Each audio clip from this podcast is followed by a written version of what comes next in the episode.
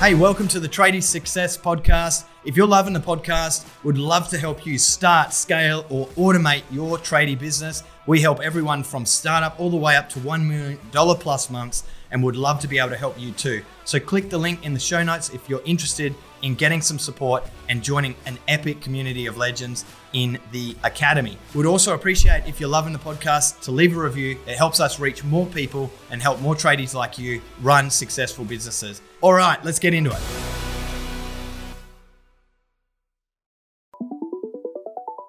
Hey, my friends, welcome to the Tradie Success Podcast. What we're doing today is the Tradie Business Panel, where we bring together some sharp minds to talk around a topic. And today, we're talking about loving your business. You know, you fall in and out of loving your business all the time, and I want to make sure that you're getting a more comprehensive three-dimensional view where, especially in those hard times, you don't see the light anymore.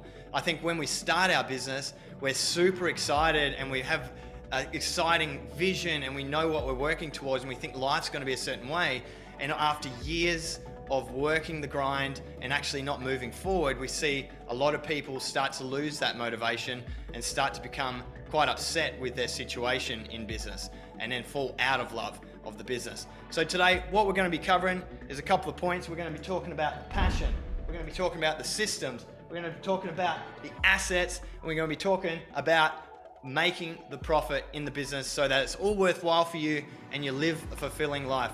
So I'd love to introduce you to Alice, Greg Crow, Mitch and Kirk Neal from the Academy team of coaches, and we're going to be kicking this one off with this first point around passion. So Kirk, I'd love to hear from you, man. Like, you were telling a story just earlier about one of the incubator sessions you were in, and this was one of the core points. Can you just share a little bit about that? Yeah, it's actually a question that comes up a lot. The question was, I'm doing a lot of work in a lot of different spaces. How do I find my niche? How do I settle on where I want to grow my business? Because at the moment, I got my finger in a lot of pies, and you know, I feel like I'm stretched too thin. My sort of response there is, I get to ask a question around the two main Ps, and for me, the two Ps are passion and profit. And if you can pull both of these levers at the same time, when the going gets hard, you're going to have that internal fortitude to continue on. But if you're missing one of these pillars, it's going to get really, when it gets hard, it gets really hard. So take, for instance, let's just say we identify a business opportunity and we're able to make money. And we start a business solely on profits because we've identified a space in the market that we can make money in. If we don't have a real passion for that, when it gets hard, all that's left is money. Yeah, so if the money's just the only motivator, you lose that internal drive to push forward. The opposite of that, let's just say we start a business in something that we're super passionate about, or an area that we're super passionate about, but we don't have the profit. Yeah, then when it gets hard, you start to doubt those feelings that you have and go, is this really for me? Can I keep doing this? If you've got both of those, it insulates you against those hard times. And if you're unfortunate enough to have neither of those, life's going to get really hard. And running a business is going to be super hard. If you don't have the passion or the profit, then it becomes a massive grind. Yeah, I think that's what a lot of people just, they see their bosses when they are employed and they go, I think I could do this better. I think I could do this myself. I think that they don't do any work and I'm just going to go start my own business and have all the free time and all the money. And that's sort of what you start the business off, that motivation.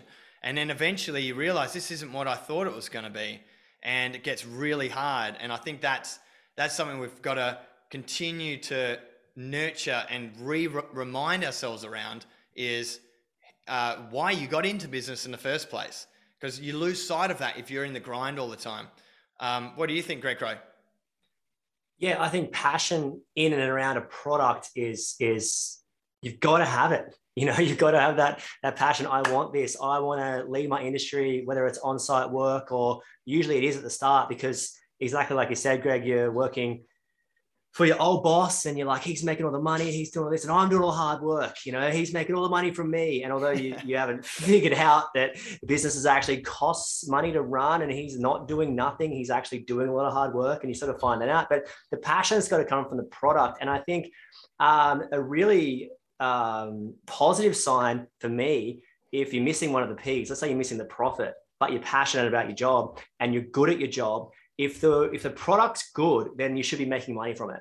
And so if you're passionate and you're putting in that hard work and you're putting all that energy and that time into an excellent on-site product, then the profit has to come. And usually it's just a couple of levers to pull with the profit. Like it's a couple of 1%ers that are slightly off. You just got to tweak and then re-engage. But yeah, good product is so important. Just look at anything, any t-shirt that's a good product, any coffee, any car, anything of substance that's good always demands a profit and always demands more money than something subpar or substandard. So yeah, but passion's kind of like where it comes back to. And, you know, you start our business for a reason, and more often than not, it's coming down to that, like, yeah, I want it, you know, I'm good and I'm excellent and I'm a technical expert. Let's do it. Yeah. I think also what you have to understand is your employees need to be enrolled in this passion of yours as well. You know, a lot of the time as a sole trader, and even maybe the person you've started with, when you're both out in the vehicle together and always talking about it, everyone's enrolled in that passion of yours and they're all got the same amount of passion. And as your business scales, you want to continue that passion, but the employees don't feel so passionate about it. So they're out there not fulfilling that passion with you. What do you reckon, Mitch? I think business is a lot like relationships. Like when we're talking about passion, when we start off with someone new, you know, we're just discovering them, we're feeling it out, we're seeing what that's like. There's a lot of passion in that space. And when we start a business and go through that phase, it's the exact same thing. And passion can decline over time if we don't actively seek it. If we don't actively, you know, sort out and find and make changes and tweaks and work at it. And that's one of the big parts here is that passion requires work in a relationship, in a business, in all aspects. And if you want to achieve it and hold that, you've really got to understand that, you know, you have to move towards something different at different times, different stages, and different parts of the life cycle of the business. All right, so I got something to add. Okay, go. I know I felt you were digging in there before. Go for it. Yeah, like it ties in with exactly what Mitch just said around you as a business owner, you control your own destiny. And doing the same thing for 20, 30 years, you know, the passion, you've got to expect the passion to sort of erode a little bit, but understand that you are at the helm of your ship. You control the destination.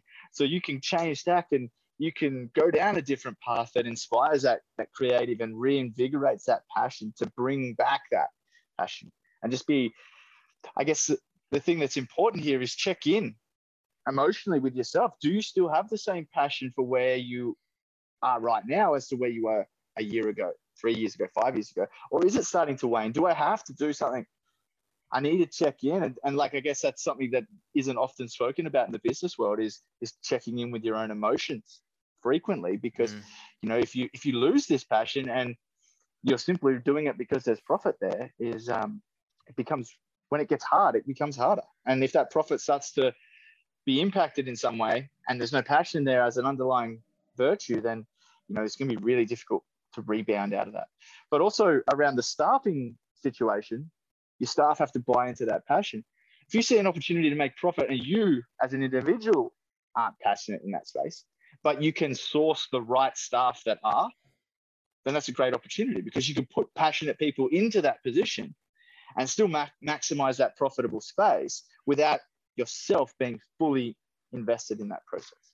Yeah, I think that's what we were saying, like enroll the employees, you know, your management team, and then it trickles down.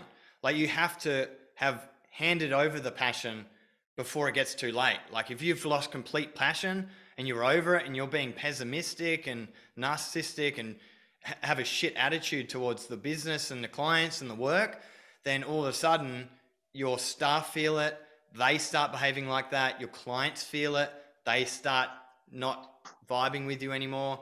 And then the staff are out there and they don't vibe with them. And it's all because of the culture you're developing. So making sure that we're redefining what passion is regularly. We don't have to wait 20 years, try and do it annually at least, you know, and just make sure you're still on the right track. You got anything to say around that, Alice?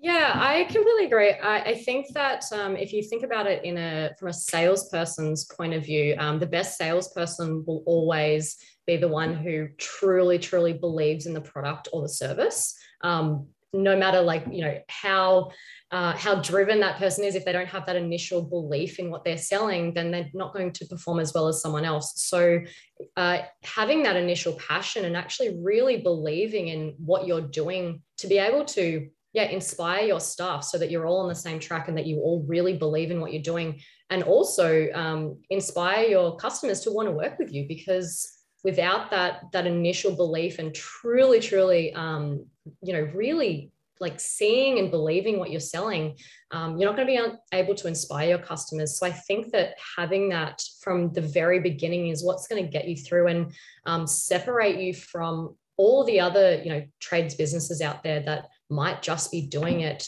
as a form of income. No, 100%. Greg, if I can add to that too, just thinking the journey of passion, right? Like at the start, we're usually passionate to run our own business, and it starts with being passionate to sort of deliver the product excellently. But then the passion becomes, all right, now I've got to do that and also get some profit too. So the two kind of fuel each other. But then the passion goes, all right, I've got to let everyone know about my product because my product's awesome.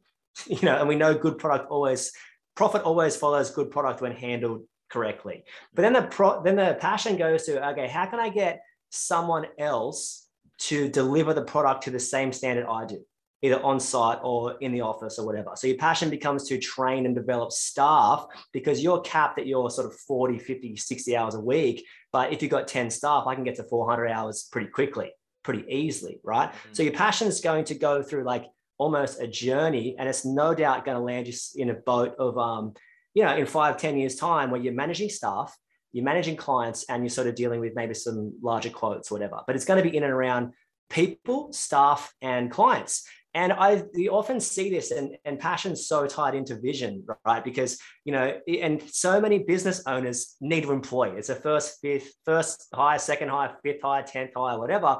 And they sit there and they think they're doing the interview. And they are to an extent, but go with me here for a sec. And usually it's like, yeah, we're a good company and we do good work, and here's the clients we work for. And there's no real passion, right? But imagine you sat in that. Imagine you sat in that interview. Would you go for that job? Maybe. But imagine sitting in an interview where the business owner was going, yeah, this is where we're going to be in 5 years' time. There's not quite an operations manager role yet, but there will be, mark my words. Our product is going to go out to this many clients. We pay our staff well above the award. We offer an incentive scheme for our staff, all this kind of stuff. The passion kind of comes out. And when the passion comes out as vision, people can then buy into the vision and be a part of it. And I love to compare this because as 37-year-old, no, I don't look 37, but I am 37. As someone who's 37, if I was going to work, I wouldn't work at a small company to jump back in ceilings, under floors, just do general sort of domestic work, because my body probably won't hold up as well as it used to. I'd be looking for a roll off the tools. And so many small companies undersell that, because in 5 years' time, they will have a roll for me off the tools. But was that communicated? Did that passion come across in the interview? Am I buying into something bigger than just my trade when you sign up to a company? Yes, of course you are. You're buying into vision, and passion is so entwined. I'd love to hear everyone's thoughts in and around that. Oh man, I just want to say, if you don't share that vision with your employees, the exact same thing will happen. Like, you've got so many scenarios I see in the academy with different people and people outside the academy as well, where they don't share the vision with their staff, and they'll be working away, work. And all of a sudden they're like, hey, I'm leaving. I've got another job in the office somewhere. It's like, oh no, but I had a job for you. But they didn't let them know, and they didn't enroll on the journey with them. So it's really important. I want to stay on time. Let's move to the next point. Thanks, Greg. It was the perfect segue though, because we're moving over to systems. Now, passion can be transferred through systemizing the business, building processes and systems to automate that passion through the service. McDonald's does it. As much as I don't like the product there because of health reasons and my personal preference, their systems around their franchise model that anyone can pick up and do really well is amazing. So just want to talk around the systems and how we can use systems to keep the love of the business for you as the business owner, but also to get everyone enrolling into that passion like we're talking around for the business. So let's start with Alice this time. What are you thinking around the systems, Alice? Yeah, it's really funny because we often hear in some of our coaching calls with our members that everyone wants to implement these really powerful, incredible systems so that, you know, they work towards automation. But we often hear people sort of think, oh, it's just one more thing to do. Like, I just don't have time. It's another thing to do to get to that point. And, you know, we get it. We absolutely get it. There's always something more to do. But we always like to talk around putting in the extra time at the front end to develop these really strong, solid systems so that everyone in your company is on the same page, so that you're making things easier for your team, for yourself, putting in that initial work so that your systems are so streamlined. Yes, it does take a lot of work and a lot of commitment, but this is going to avoid so much, I guess, pain and stress and all those things which are going to damage your passion. You know, what we were just talking about around passion, the things that make it hard are when things get stressful, things aren't easy, and that is going to happen. So putting in the time to develop these really solid systems that everyone's on the same page and working towards this common goal, it's going to be worth it in the long run because you'll keep that passion high if you do that. Yeah, I really love that you said that. I think it's, you know, the time factor. I always see it as this: every system you put in, every process you put in your business is a brick in a building that's going to shelter you forever. So if you think of it, you're laying bricks when you're building systems. And the other thing is, like in our peak performance program, we have the flight path journey, which is, you know, we've broken up what strategies and systems and things you need to implement into your business at certain levels in your business. So from startup to up to $20,000 a month, 20 to 40, all the way up to 1 million plus a month businesses. And we have strategies for different things because you don't want to distract yourself with the strategies and systems that aren't relevant for you right now. We see a lot of people hearing that I should do this and I should do that, but it's not the right time for that system. And the other thing is, the system is only valuable to you while it's working, while it's in play, while it's automated. As soon as you drop that step in your workflow or in your business process, it's no longer adding value to your business.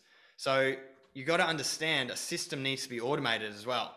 So that's a big part of our peak performers is once we build the system, how do we make sure you never stop doing it so you reap the return forever? So I love that you said that, Alice, because it's so important that we understand the value of you building a system and that you're going to be able to hand that work that you currently do as a business owner over to someone else to do. And we wanted people that are going to do it just as good as you. And we do that by enrolling them into the vision and the purpose of the business. So just quickly on that, jump on that, Mitch. Just quickly on that. I just want to talk around that automation, that systemization of a business. I think it's really, really important that we be mindful that we need to make sure our automations have personality, that, you know, people still feel like it isn't just an automated process. You know, that people have the freedom to play around in that space. If they identify better ways to do things, that they can do that. You know, if you want to talk of something as simple automation texts, you know, that feels like it's coming from a real person, just like your brick wall analogy before, or a wall analogy in general. You know, walls are traditionally quite boring. You know, if you put a picture on that wall, but it becomes exciting, it becomes different, it becomes, you know, tangible and fun. And with automations, I think it's really important that we're always looking at how can we actually add that personality into our automations. How can we know that this text, or how can we know that this system has the ability for our staff to play with it and have it adapt over time and make it their own? Yeah, I think it's really important to enroll your staff into the system creation and the automation delegation of roles as well, because otherwise you're sort of thinking that this is the best thing to do. And if they don't feel comfortable coming to you as an employer, then they keep working on an inefficient system when, you know, it might have worked for you because you had an understanding around X, Y, and Z. As soon as you hand it over to someone else, they're like, I don't get why I do this. And then they stop doing it or try and take the path of least resistance, which is to not do it or do it infrequently or do it when the boss isn't looking, you know? Yeah. Or not do it when the boss isn't looking, sort of thing. So, yeah. I think it also quickly comes back into that passion piece. Now, if we're talking about passion, the same thing over and over and over can get boring over time. But if we change it up, add some spice in, just like with our systems, that passion is reignited. Yeah. Let's talk about that for a sec in systems, passion, right? Your passion might be to maintain a consistent product no matter what staff member's doing it, you know, because whether I'm there or someone else is there, the product is important, the product sells, and we need that to maintain some kind of excellence, right? So let's talk about, most people weigh up the cost. They go, what's the cost of implementing a new system or process? But the bigger question, maybe the better question, is what's the cost of not implementing it? And in the case of, let's take an example of on-site workflows. We can have admin workflows, but let's go on-site. What's the cost to do it? 10 minutes per one. What's the cost to not do it? A lack of consistency of product. And just to highlight an example on this, we had a plumber forget one of the staff members forget a conduit in a slab, right? And you can imagine being in that slab as a tradie, you know, you've got your steelies, your concrete trucks coming up, the carpenters are there, and there's stuff happening. You're working in and around electricians and other trades, and it's nuts, right? It's crazy. And this guy forgot it. And we were just chatting to the peak performer going, is that, that's not that far-fetched that someone would forget it. But had they had an on-site workflow, in-slab conduits, stormwater tick, IO tick, all this kind of stuff, they wouldn't have forgotten it. And what does that deal with? Like the consistency of product, and the process or the system actually manages the people. Yep. So it gets out of your head, right? You don't have to manage 10 people in consistency of product. You get your 10 minutes per workflow, and that actual process manages the people. Yeah. Cool. You've got some cool design happening on your screen at the moment. Yeah. I'm back. I'm back. You need a system around that, bro. You need a system put in place there. Yeah, plug it out and personalized system. But it was part of his personalization of it, and it made it really exciting for us to witness what just happened. If you're watching on YouTube or Facebook or Instagram or wherever. All right, cool. All right, Kirk, speak on this for me, man. I know you're the systems man. I'd just like to, I think what everyone said has covered off most of the fundamentals and the actual mechanics of it all. But I like to talk let's look at the theme of the session today. Love your business. Yeah. Love your business. How does systems create that? Because a good system takes away a lot of the pain in your business. Yeah. Is it difficult to love something that causes a lot of pain? 100%. Is it easy to love something with minimal pain? Yes. So the good systems bring back a way to love your business when you might be in a position right now where you're thinking like, running my business is a massive burden. I'm not enjoying it. This is so bad. And sometimes people get confused with what they need first. And in that step, I would encourage people to look at systems, because it can reignite that love for your business by removing some of the pain. And it works on both sides, because as an employee, who wants to come to work and do something that's hard day in, day out? Yeah, not many people. But if you can create a system that makes coming to work easy, people will enjoy that. Therefore, people can love their job. Yeah, if you can make a workplace that allows people to operate in relative ease due to great systems and processes, they'll find more enjoyment. They'll love their job more. Mm-hmm. Yeah, 100%. Thanks for sharing that, Kirk. And it just brought an idea to my mind as well, which is a lot of fear from the people that first come into the academy, and we have to break down this fear obviously and help them understand that growth isn't more work. Growth doesn't always equal more pain and more problems, you know what I mean? If we've got good systems in place, it's actually creating more time for you, more profit, more freedom as a business owner, and more freedom for your team as well. With the good systems, they don't have to work so hard to get the same result with a disorganized organization. So with a disorganization, I should say.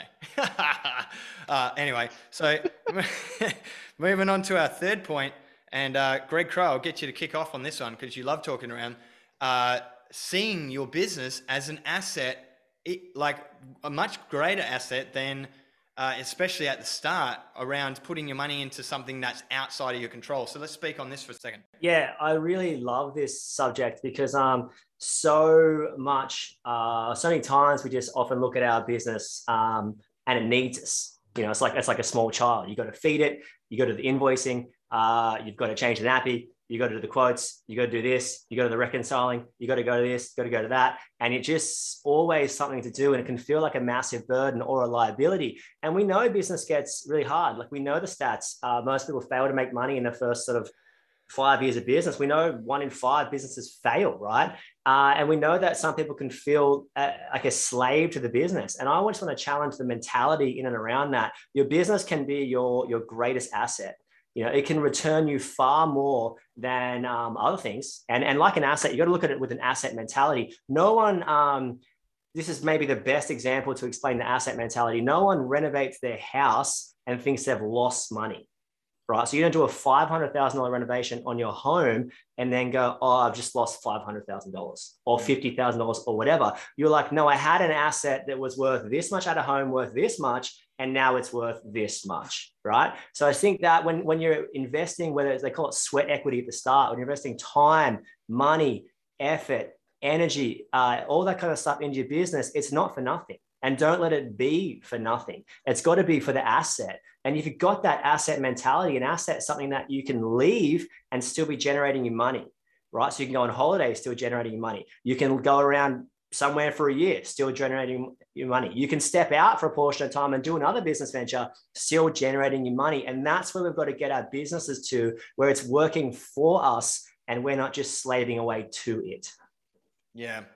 I think the big mistake I see a lot of people do is they get to end of tax time and they talk to their accountant, how do I minimize my tax? They haven't actually looked at their P&L for the whole year. And they're like, how did I go? And the tax accountant's like, yeah, pretty good. You made some profit. So let's try and minimize the profit.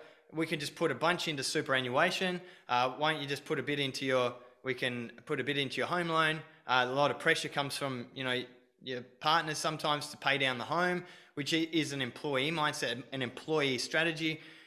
We should have as much cash available to us as much as we can, especially when we can use that cash to put on extra staff and create leverage within the business and the asset that you control. That's the big thing. You control your business, your tradie business. You control it, but you go and put it on your property. You don't control the property market. You go put it on shares. You don't control the shares. You might try your best to make the best decisions, but you don't have a good understanding like you have a good understanding around your own business and the operations there. When you understand how to pull the levers and build the right systems, like we were talking about before, and what we teach in our peak performers and implementing all of those strategies in the flight path, once you build those into your business just grows and it takes away the time and the pressure from you so that you can enjoy your business a lot more. Like Greg said, you invest time and energy early at the start, but then we need to make sure that we're reinvesting into our business and putting on staff that remove the time and energy requirement for you as a business owner so that you can go away and spend some time doing stuff you love. Speak on this, Mitch. This might be a bit controversial, and I want you to think into this. I want you to think about, there's been this great brainwashing that's occurred. Everyone listening in, if you think around it, at some point in your life, you've been told, yep, I've got to get that home. I've got to get that investment property. I've got to get those shares, Bitcoin, whatever it is you're into, there's that, I've got to get into this. And exactly what you said just then, we move so far from where we can actually control and actually make money into thinking that those are the places where we can increase our wealth. Those are the assets that we should be playing with. When ultimately, the second you start a business, you are sitting in a Porsche. Yeah. You're sitting in a Porsche. It might not have an engine, might be no transmission. There's no wheels, there's no doors, there's nothing, but you've got a Porsche, you've got the chassis. And over time, you can add all those components in. Over the next couple of years, you can add them all together. And 3 to 5 years later, you can be driving around in a sick Porsche. You know what? And that's a great asset. Yeah. Yeah. 100%. Same with the building, like laying the bricks as well. Like if you feel more comfortable thinking about buildings, or if you think about you're building your own spaceship, whatever, like that, you're putting the pieces together to take you to where you want to go. And that's why we need to start with the vision and the passion as well at the start. It's a really important, the first session of our 3-month incubator program is getting you ready to understand what your future looks like. A lot of people don't understand what their future can look like and often underestimate what's involved in their business and what their business needs to look like to give them the life that they think they want. So it's really important that you start to understand that all of your energy, if you reinvest it, like putting in the parts to the Porsche, it builds this engine for you, this vehicle that's going to be able to take you to the places that you want to go in life. So I love that, Mitch. Thanks so much for sharing. Alice, what are you feeling around this?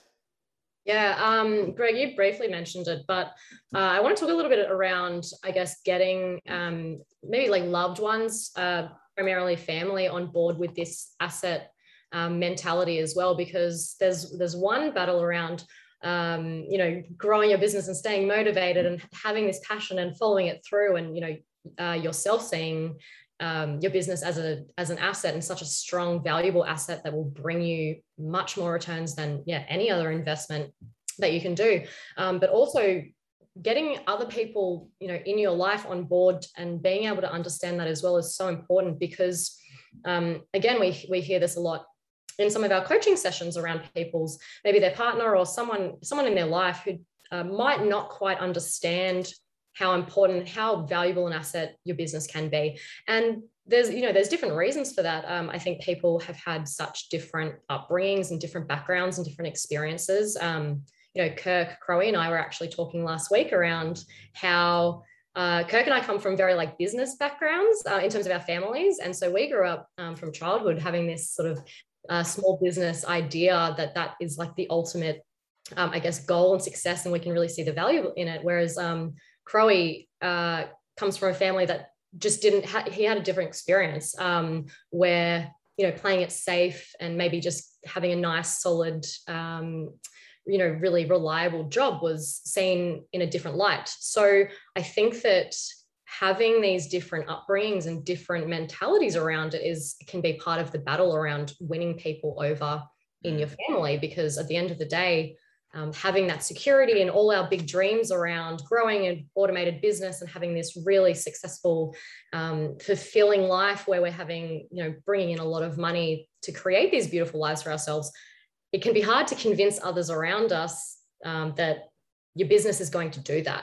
So I think that educating people in your space is just as important as having this asset mentality yourself.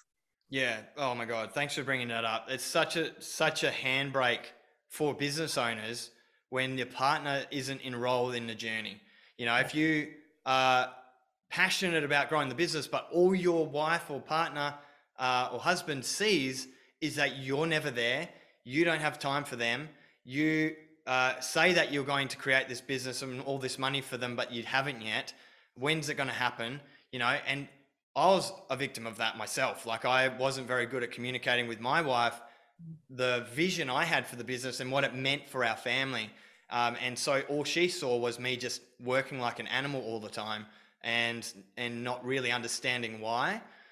Now she looks back and goes, oh my God. And that's why we wanted, you know, in our peak performance program, we've got the squad partner support group, which is where we support the wives and the partners and husbands of the business owners and help them understand the true value of this asset that you have, the full control over this asset. So love just quickly to speak on this too, Kirk, before we bounce on to the last point and we wrap this one up for today. Yeah, guys, it's super motivating hearing all the talk around, your business is the best investment and it is a very powerful revenue generating asset for you. I want to speak about the early stage though, because Crowe just touched on it briefly. When you start a business, it's a liability. No two ways about it. You go to work for your business. Mm-hmm. Yeah. And I think too many people get comfortable in that space where they haven't generated an asset yet. They go to work for a liability and they're under this illusion that that's creating the fulfillment that they're after. And it's just not right. Mm. Any delay in that tipping point is at detriment to your success. And I think people take it too slow at the start. I think people set their goals too low. Mm. And I feel like if you start a business, it should be your number one driving passion to tip from liability into asset as soon as possible. Yeah. And any delay in that space is just wasted time.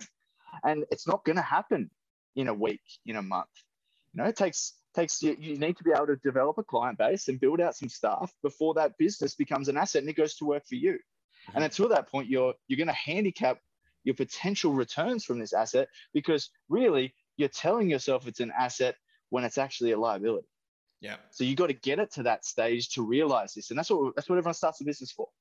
And delaying that infancy and taking it slow in that space doesn't benefit anyone in the journey. Yeah. So on that, the asset is the systems and processes and the bricks, right? So if you are still doing all of those things, it's still a liability. Every time you implement a new system and process in your business and automate it or delegate it to someone else, now you've started to build the asset.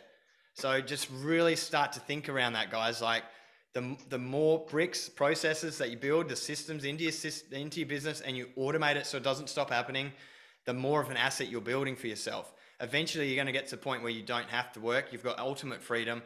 You can either sell your business or go and do another project, or spend the cash that you're generating on property investment, shares, because that's a strategy to minimize personal tax. And it's a great thing that you can do with when you've built this asset into a cash generating machine. Then you can go and do those other investments as other boosting potentials for you and your business and your life. So such a good point there, Kirk. All right, guys. Hey, Mitch. Hey, Greg, I've had a little bit of a mind explosion based off something that Alice was talking around. Go. And, you know, it comes back to, if you guys love something, we talk about it, right? Like, you don't sit there hiding the things that you love, okay? And if you do, you shouldn't, right? But, and it comes from the Barefoot Investor. You know, they have the financial date nights once a month or once a fortnight or whenever it is. I think it's really important, as you said before, to make sure that our partners and family and all that are enrolled in this journey. We should be having conversations once a fortnight, once a month, whenever it is, with our loved ones, with our partners, with our family, about our vision, about where the business is going, about where we see it going. Because if we aren't communicating that, then how are they meant to know what we're thinking? How are they meant to know that, hey, we need to live in this asset mentality, and we need to be doing this and that, and this is what it's going to look like? These are the pain points that are going to arise over this bit of time. You know, they can't know that if we're not talking about it. Well, Mitch, I just got to go here for just a sec, because so many times I was guilty of this. I bring Elodie home bad news. Yeah. Oh, this client's done this. Oh, this staff member's done this. Oh, this job went south. Oh, I misquoted this. I misquoted that. So, but I was having generally good weeks. We were making money and I was happy, but I was taking her home negative news all the time. So she thought I hated my job. And I'm like, and so she started to resent my job for me because she loved me. And then I got to a point where I'm like, oh my gosh, I'm just bringing home negativity day in, day out. And I had to really change. And I had to, you know, it's funny how you can have 10 things go right in a day, one thing go wrong, but bring home the wrong thing. And I want to challenge that mindset and attitude. We've got to bring home the 9 good things. Report the good news. What happened that was excellent. The bad stuff's always going to happen, but start to change your focus. Critical stuff. Yeah. Thanks for sharing, man. That's such an important point. All right, guys, final point for today in our look at the awesome stuff that we've covered here, guys. So we've talked around passion, systems and asset, mindset with your business. The final one we're going to talk around is profit. So how important is profit, guys? Let's talk around that. Do we need it? I like it. I like it. Do we even need profit? I'm not going to say, I'm not going to say like, I get you go to work for different reasons than money, but it's got to be a byproduct. Yeah. The byproduct of an excellent product is profit, and we shouldn't feel bad about that, right? The byproduct of staff, of having a team, should be more profit, and we shouldn't feel bad about that either. Leverage profit. Leverage profit. So profit, and usually the coolest thing is, usually if people aren't making profit, it's a couple of the small things to change, and they that's what we do. People come in here when they've got a good product and not making any money, and we turn that around. Really simple, like some cost operations calculations. Most people are just charging what Jimmy's charging down the road when Jimmy was wrong. Jimmy made a mistake. Jimmy had a bad spreadsheet. Jimmy had a bad week. Jimmy had a bad experience, you know, but it doesn't have to be like that. I feel like profit's got to be there, and you've got to be earning. If you're by yourself or a one-man band or whatever, you've got to be earning more than you could earn for someone else, significantly more than someone else. And that should challenge your charge-out rates. And then from there it grows on your way to it. And I want to hear you on this, Mitch, because I know you're big on like you know, not taking all the money from the business and chucking money back into it as you're growing it? Do you want to touch on that? Yeah, I just love raising the question to people and getting them to think on it. You know, ponder on it for a second. If I said to you right now, hey guys, if you live on 50K right now for the next 5 years, you'll be able to live on $500,000 for every year after that, would you do it? You know, and it's interesting when we're on calls like this and we can see lots of people's faces, you ask that question, you always see a few people like, I'm worth more than 50. I don't want to live on 50. And I'm not saying that you're going to live on 50. I'm just asking you to live on it now. Like, eat a bit of humble pie, you know, like rein the expenses in, run a bit of a budget, invest that money in the business, scale it 10 times faster than people that are living on 150 grand a month. And you know what? You'll end up in a far better place quicker. It actually irritates me a lot when I had it last week. I see people and they're just pulling money. They're just like, yeah, I need to pull it. Oh, yeah, I pay myself 100 grand. Oh, my partner gets this. You know, my friends get whatever. And I'm like, yeah, but it's still just you doing everything. And you're complaining that there's not enough money in the business to grow it. Well, put it back. Put your hands away. Mate. The pie maker. This frustrates me as well, because we're obviously helping a lot of people to understand how to read their financials. And when you don't have transparency over the financials, we see a lot of mistakes around this. One big one is that they're paying themselves into a liability account, which doesn't show up in the P&L. The profit shows that it's a lot bigger than it is. And then they don't have any reporting understanding of looking at a balance sheet and seeing how that interplays with the P&L. And so they're basing what they're making off what's in the bank. And so we've got these things called taxes. We've got these things called wholesaler bills, which are a liability to us until we pay them off. They build up in the background. And so people get paid for these jobs and thinking, yeah, we've got heaps of money. Hey, wife's complaining a little bit about something. Husband's complaining, I want this, I want that. Yeah, cool. Well, we're doing pretty good. I got some cash. Let's just pay that. All of a sudden, they're taking this big chunk of money out. You know, there's a couple of people we've seen hundreds of thousands of dollars taken out into this liability account. And so it doesn't show up, you know, it looks like they're making profit, but doesn't show up there. And then they're like, I've got no money. I'm so stressed out. Where's all the cash? We've taken it out and then spent it on illiquid things. You can't sell them now. You know, you can't, this is what I'm saying. If you go and pay down your home loan, you've given the money back to the bank. And so all of a sudden you can't redraw that unless you go and do a proper redraw facility in your home loan. And if the property market's dropped, I'm sorry, you're not redrawing anything. The money's locked away. Thanks for giving the money back. So there's these things that you need awareness around, you know, and, you know, a lot of people just try and wing business. And I'm sorry, but it's so much in running a business. You need to understand first and foremost how to understand where your financials sit and make sure your financials are accurate. You know, in our Peak Performers, we've got a full-time accountant that just sits and looks at our Peak Performers accounts, making sure there's no mistakes. Because if there's mistakes in there, it can look like you make massive negative profit in certain months. It might look you have super profitable one month and then super negative and you don't know why. And also it can make it look like you're making heaps of money all the time, but you're actually negative every single month. So, you know, it's really important we get clear and transparent around our financials. That's such a good point. Thanks, Mitch. All right, Alice, how about you? What have you noticed around profit and the way that people think around profit? I find it really interesting in so many of our coaching calls with our newer members, how they have this like guilt around profit and this guilt around how much they should be charging. And it's this awful thing that, you know, the general public or society, whatever, has created this expectation that trades businesses should be, you know, discounting and dropping their prices when people ask for a discount, or, you know, people always being out for the best deal and things like that. And so people, you know, might get asked one really simple question around, can you do a better deal? Can you do a better price? Or, oh, that seems expensive. Like, oh, why is it that much? Whatever it might be.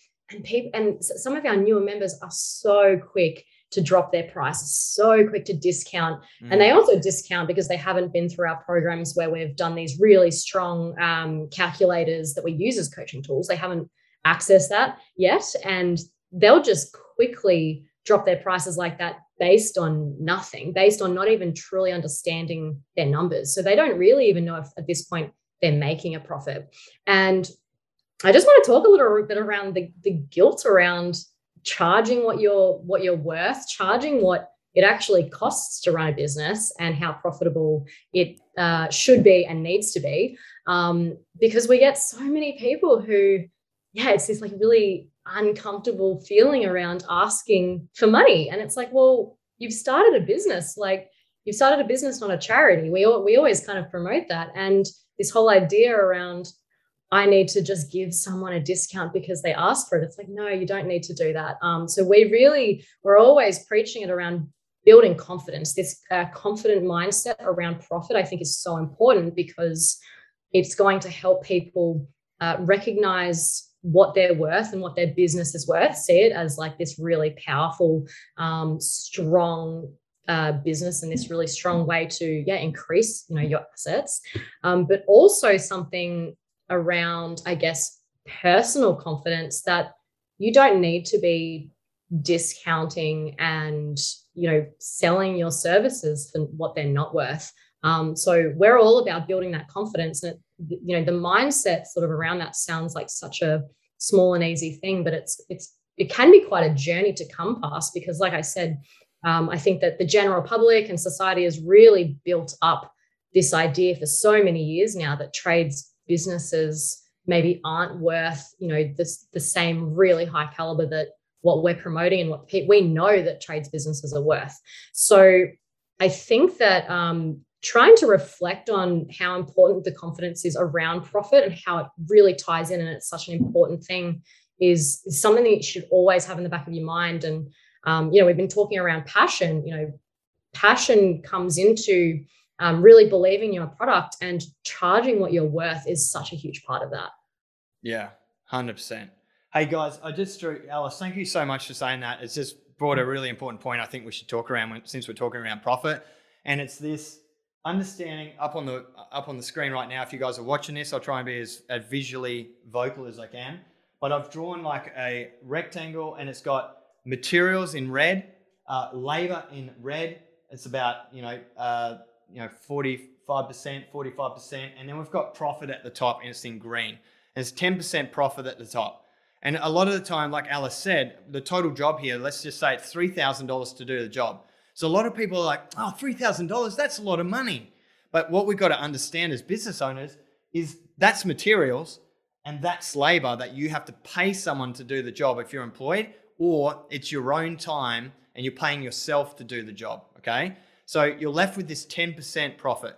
Now, this is just profit on the job. This doesn't take into operational costs and other things that cost you to run the business. We can't run on this, but a lot of people do with such low hourly rates and pricing systems that they've used. And so if we just have a look at this example, customer complains, initially they get this reaction. It's like, oh, they're saying I'm expensive. I must be expensive. All right, I'm going to drop my price. All right, I'll give you 10% off. It is $3,000. That's expensive to me as well. So yeah, I'll just drop 10%. They've just dropped 100% of their profit and they're doing this job for free. Free.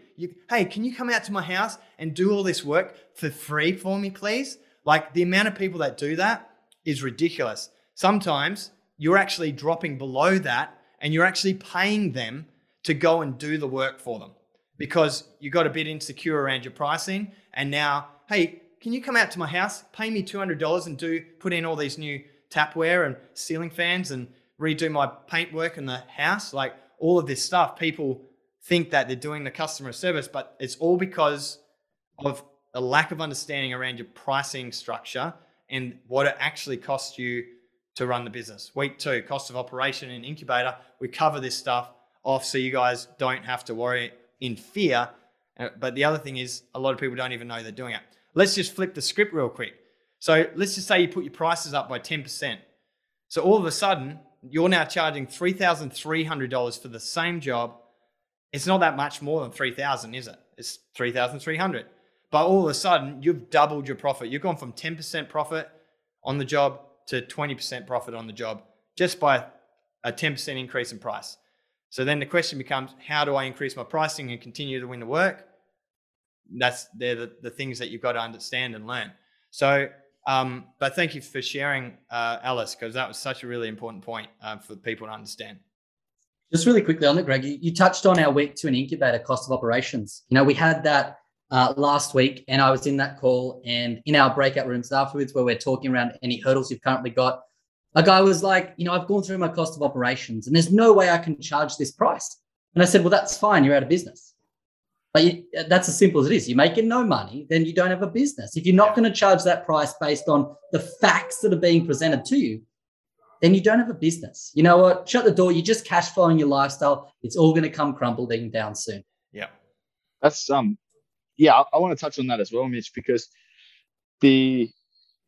people are afraid of profit, like Alice was talking. I see a lot of negative self-talk as well. Like I can't count the amount of people that I speak to, and they're like, oh, I ask them what they want out of the business. Oh, I didn't start my business to become a millionaire. And I'm like, why not? Yeah, it's just this throwaway limiting self-talk. And I'm like, you need to be a millionaire. Yeah, Alice, how are we going to achieve these goals? How are we going to be ambitious in anything that we do? So firstly, eliminate limiting self-talk from the equation. But what Mitch was saying there highlights the importance, what I started with passion and profit being the two drivers here around your business. Crowe mentioned that, yeah, I haven't heard of too many businesses failing that were profitable.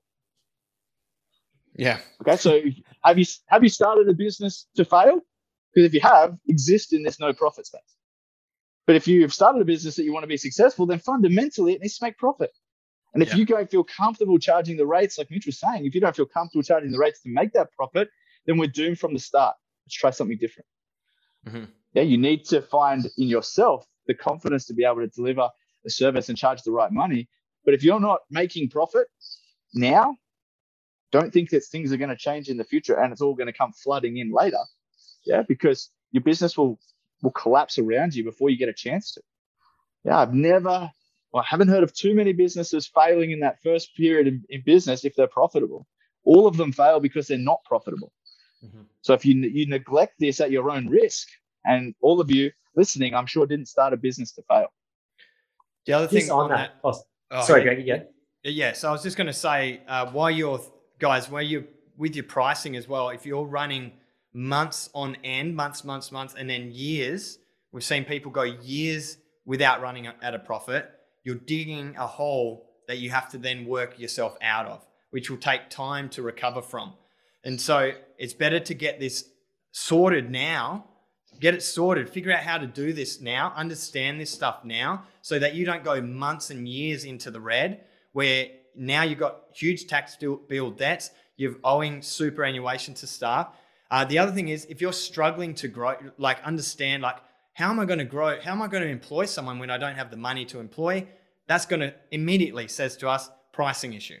Your pricing issue or efficiency issue. Like you're either not doing enough work or you're not pricing enough. If you're busy all the time and you're still not really profitable, we've got an issue. It's a pricing issue. Therefore, how do we redo your pricing system and to enable you to make profit, have less mistakes, less kickback from customers, so that you can continue running a profitable business and provide more value to your customers as a result of that. You go, Greg. I was going to say, she kind of just touched on it then. You were talking about, you know, so many people come and they're like, I've got a cash flow issue. The cash just seems to come in and then it goes out. Whatever I get just goes out. And it's a sure sign that you are just actually charging incorrectly. That whatever's coming in is going out. There's no buffer. There's no profit. There's no margin. And our calculators, week two, cost operations and incubator, and also an elaborate version of that, the hybrid calculator for our peak performers, literally tell you how much to charge. So you can't have any ego. You can't have any insecurity because a spreadsheet has figured it out for you and laid it out. And I just think that that kind of information breeds confidence because it's like, no, I'm not basing my rate off someone else's rate. I'm not charging what the amount of times, and Kirk, Mitch, go with me, Greg, you too, Alice.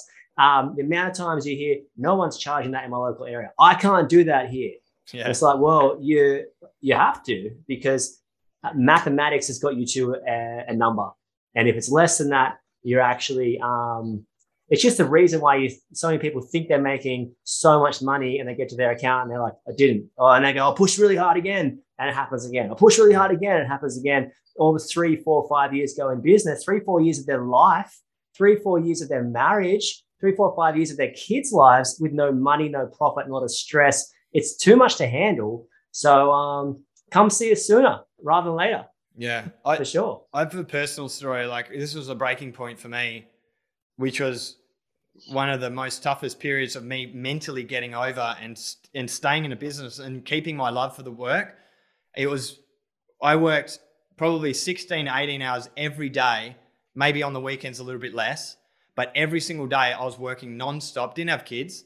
So I was just nonstop working for the whole year, trying to grow the business. Got to the end of the year, and then I was looking at my financials, but obviously you're still so busy just trying to get the work done. Got to the end of the year and I made $2,000 net profit. 16 to 18 hour days, all week, every week, all year, and got to the end and I made $2,000. Now you do the maths. Divide 2,000 by the number of hours I worked in the year. I was on cents per hour, right? I wasn't on dollars per hour. I was on cents per hour. And it crushed my love for my business in that moment, just slowly. And I said, this can't fucking continue. This can't keep going like this. What do I have to do to understand this? And that's when I started digging deep into like understanding accounting, studying accounting, catching up with my accountant every single week, learning accounting, learning the financials, learning profit and loss, learning balance sheet. And that's why we're so passionate here at the Academy that you guys understand that stuff. Because if you don't, you go years and years and years working your guts out, thinking you're moving forward and you're not. So, yeah, super passionate about this stuff, guys, because it hurts. I don't want you to hurt too. All right. Who's speaking on this next? Can I just say I'm actually a little disappointed. A little disappointed that Greg Crow used his maths don't lie analogy without bringing Shakira into the mix. Yes, you're right, Mitch. Usually I say this spreadsheet is like Shakira's hips, or maths is like Shakira's hips. It doesn't lie, right? And that should bring out some confidence in you, just like Shakira's hips don't lie, maths doesn't lie. So when you've done your, you've got to do the spreadsheet. You've got to know your numbers, right? You've got to know your figures. You've got to know your hip movements. It's all critical stuff. Yeah. Guys, for those of you that aren't Academy members at the moment, go ahead and sign up. 30-day free trial. Would love to have you in there. Come to our live sessions. Greg Crow takes every Thursday night live coaching, teaching you some really valuable things. Greg, what's the last couple of weeks been holding? What have you been delivering there? We've had an absolute bumper last 6 weeks, I reckon. We've talked about setting up the vision, so establishing that vision. And then we've talked about job management series. What job management system should you be on? And if you're not on one, you've got to go and check all those out. We did a Asana, Greg, with you last week on task management and having a task management system. Then now I've got coming up calendar management, financial planning sessions, how to get the most out of your van financing, all that kind of stuff. A couple of weeks on sales. So yeah, we've got a really killer next couple of months too. And you can go back and watch all the old content. It's unbelievable stuff in real time. Guys, just get in there. We're here to help you. We want you just absolutely killing it in business. We don't want you doing it the hard way. We're here to support. Once you get in there, you'll learn about the incubator program and Peak Performers, where we can really support you in growing your business. But we'd love to hear from you. Any questions, just reach out. Thank you for all of you coaches joining us today. Hope you guys have got a better understanding of how to love your business holistically, understanding passion, how systems interplay with understanding your asset mindset, and why profit is so important for you, loving your business, the passion profit interplay that Kirk likes to talk around. All right, guys, thanks for joining us and have a good one. So if you're loving the podcast, please share with your friends, anyone that's thinking about starting a tradie business or got a large tradie business. We help everyone from startup all the way up to $1 million plus months. We'd love to help you too. And lastly, it would mean a lot if you could leave a review on the player that you're listening to this on. It helps us get it out there and help more tradies in business perform better and create better lives for themselves.